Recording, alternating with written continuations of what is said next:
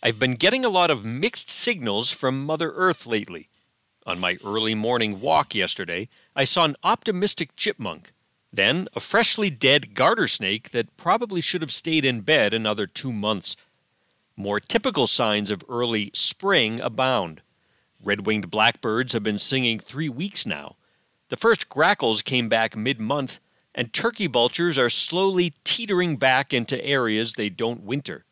On the other hand, New winter rarities, birds typically discovered in fall, are still turning up. Further scrambling the seasonal signal, some birds that don't actually winter here never left, raising the question are they early for spring or late for fall? In hopes of decoding these mixed messages, let's start with that winter rarity, a Townsend solitaire photographed at High Head in North Truro over the weekend.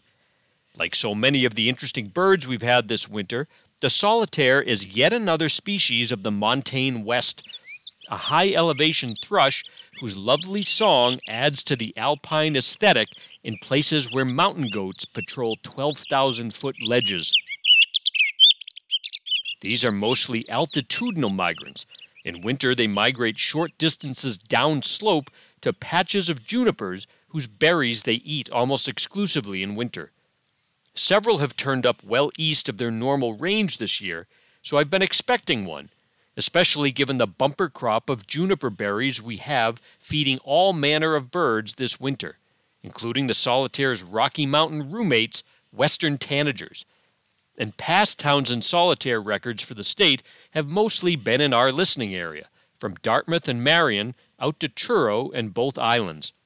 But why did this bird turn up now when we usually find them in fall? I suspect it's been here all winter, quietly feeding in dense junipers until that one lucky birder finally spotted it out in the open.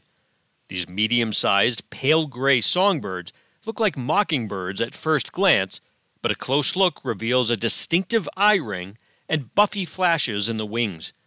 Look for them atop fruit filled junipers our local one is confusingly called the Eastern Red Cedar, and listen for the odd high pitched call they give year round, which sounds like someone walking a bike with a squeaky wheel.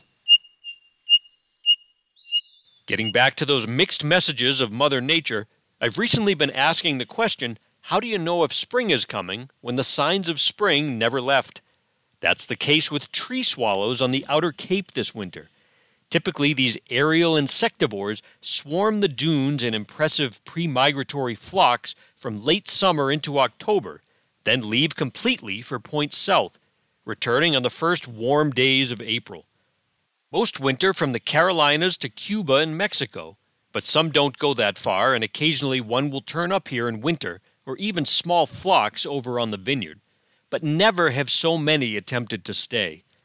Up to a hundred were around Wellfleet into January, and at least a couple dozen have been in Provincetown as recently as this past weekend, despite all the periods of freezing weather.